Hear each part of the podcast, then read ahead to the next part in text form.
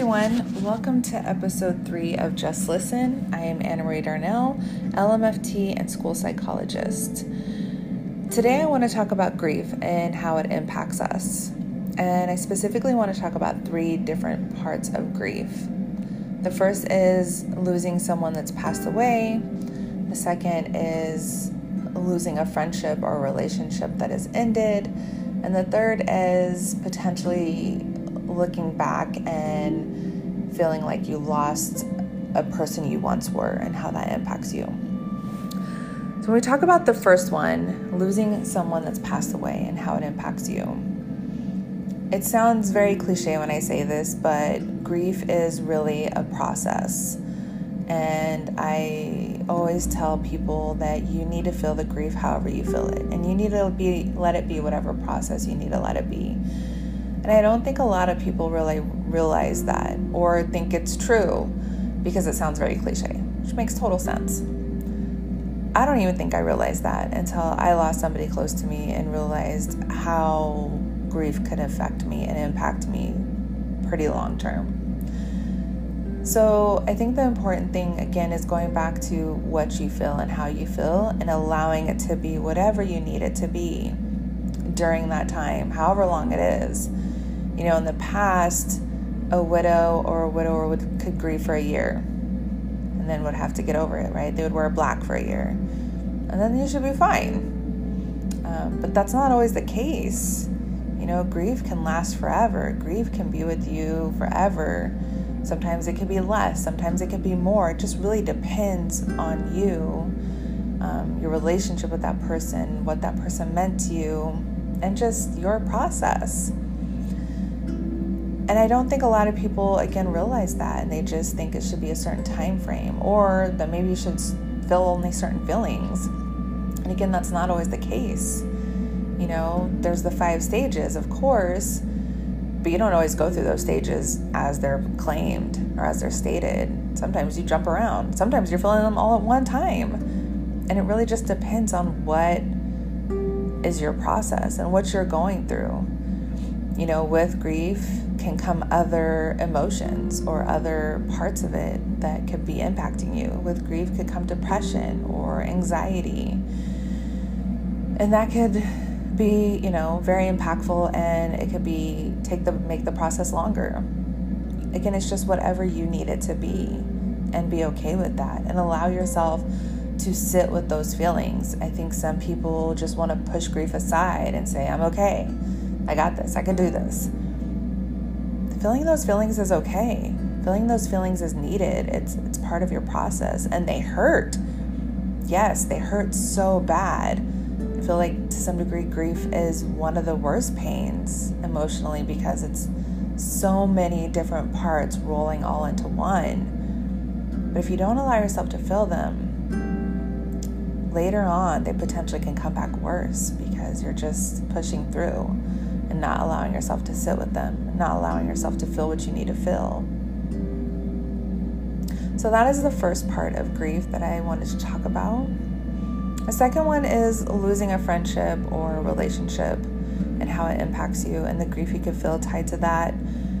And it could be a multitude of, th- of ways, you know, even if you talk about ending the relationship or know why you ended the relationship, you're still grieving losing this person as a part of your life and the impact they had in your life and you know the times you guys had together that's still grief. It still is a process you need to go through and be okay with and there could be crying involved or whatever you need it to be again. And I, I think I remember when I was younger, again, time frames being put on ending a relationship. Oh, you have this long to get over it I don't understand why that's okay. Why we try to push people to work past it instead of allowing them to be what it needs it to be. You know, so if you lose somebody because you decide to end a relationship, you know, you're losing on, you know, this companionship you've had and what that meant to you. That's hard. If you're losing a friendship out of nowhere and you don't know why and it's just gone, that's hard as well. You know, that one could be even harder. Both of them, you could be questioning why it ended, what happened, what could I have done differently. And even if you had a discussion, you could still question it. So again, you, you need it to be a process and it doesn't need to be rushed or, you know, just like glossed over. It's something that you need to be able to work through and be okay with and be okay with what it is. Not doing the what ifs, um, if possible, because those are never po- positive for you or for anybody to do, but I know that they can come up in regards to grief as well. Um, even if it's because you lost somebody, there's what ifs tied to that. Um, like, what if they were still alive and this was different? And especially if it's a relationship that ended, um, a friendship or significant other, you know, there's a lot of what ifs tied to that, of course. Like, know, again, what if I could have done something different? What if it was because of me? which sometimes is the case, and that just isn't good for you. That doesn't mean that you don't need to allow yourself to grieve that you lost a significant person in your life and that, you know, maybe for a while that you'll feel like there's a hole there. And that's okay because you will be okay. It will take you some time. It's okay to grieve losing that relationship and losing that friendship. The last one I want to talk about which I think I've been thinking about a lot this last week, is a grief of who you used to be. You know, we all grow and change as people, and usually it's for the good, and that's great.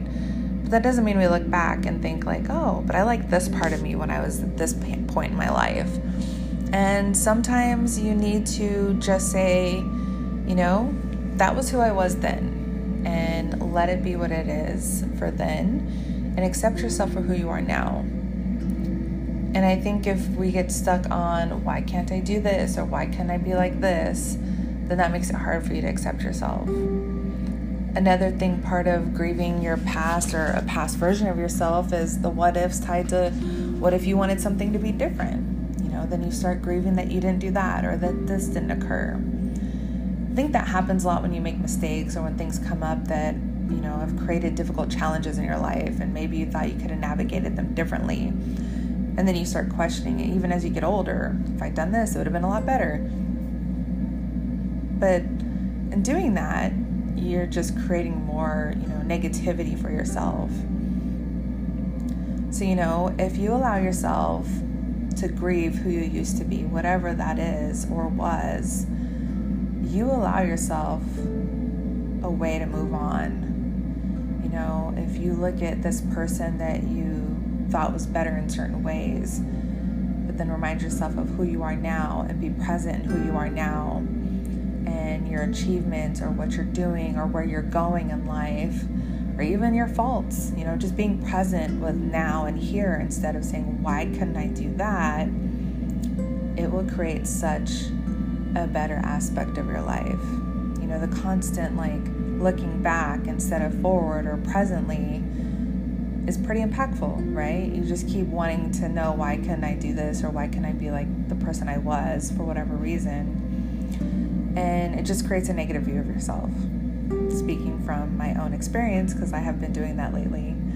Um, so, you know, take a look at that person, say goodbye, tell them thank you for what you did. You have helped create the person I am now, and I am proud of the person I am now Say goodbye to that person and move forward and accept yourself and love yourself for where you are now. I think that's a good step in regards to grieving your past self or grieving a part of yourself that you wish you could be again or where you could be in life again. You know, some of us wish we could be in college again or in high school or a different time. And that's not always beneficial for us. It's not. It's not healthy. So, those are three different stages of grief or aspects of grief I want to talk about, not so much stages, and just how they impact us. But I, I want to just make it known and make it the last thing I talk about before I add my quote is your grief process is your grief process for whichever three of the, these that we talked about, or whatever grief you're feeling. It is your process, and let it be what you need it to be and allow yourself to feel those feelings. Journal them, write about the person, write to the person, whatever you need it to be. Let it be what it is. So, for my quote, I am going to read Elizabeth Gilbert from her book Eat, Pray, Love. And it says, Deep grief sometimes is almost like a specific location, coordinate on a map of time. When you are standing in that forest of sorrow, you cannot imagine that you could ever find your way to a better place. But if someone can assure you that they themselves have stood in that same place and now have moved on, sometimes that will bring hope. I think that's important. Remember that you're not alone in this. Other people have felt this, have felt grief, not to the same level as you, maybe not to what you're feeling, but other people have felt it. And other people, you know, are there for you. So I'm going to say thank you for listening. As always, if this is just for information, and if you feel that you need any more support, please reach out to local therapists or any resources in your area. And I will talk to you guys next week.